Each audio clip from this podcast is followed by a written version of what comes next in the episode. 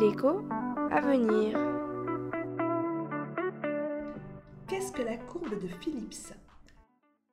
Laurent, pour commencer, une petite question de culture économique. On entend souvent parler de la courbe de Phillips, mais qui est donc ce monsieur Phillips? Très bonne question, Martine. Monsieur Phillips est un économiste néo-zélandais qui a publié en 1958 un article devenu célèbre sur la relation entre la croissance des salaires et le taux de chômage.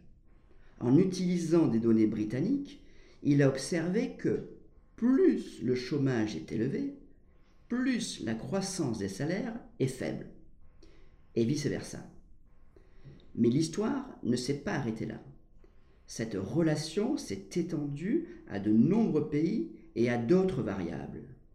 Elle est désormais souvent comprise comme la relation entre, d'une part, l'inflation et d'autre part, l'activité économique.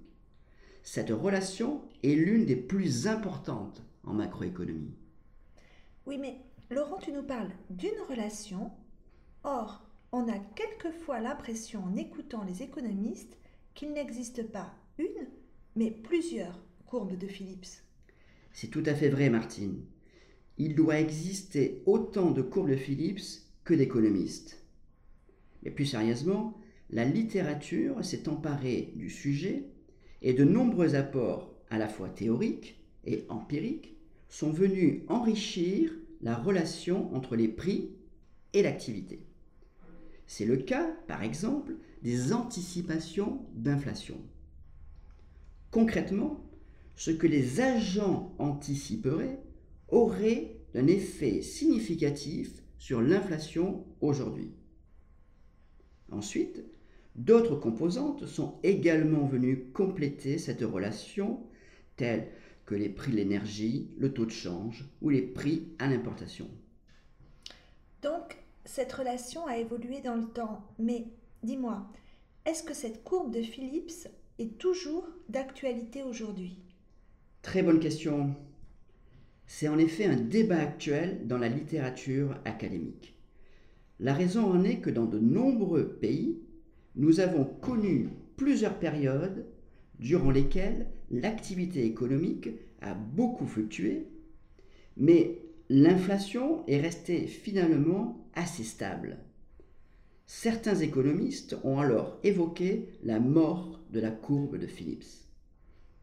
Sans être aussi définitif, on peut raisonnablement avancer que cette relation n'est stable que par période et que ces paramètres peuvent évoluer suite à des changements importants tels que le vieillissement de la population, la globalisation ou la dynamique du marché du travail.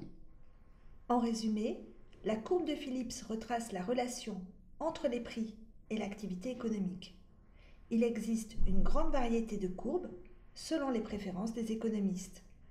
Même si la courbe de Phillips n'est pas forcément stable sur très longue période, elle reste toutefois un outil utile pour les économistes malgré tous ses défauts.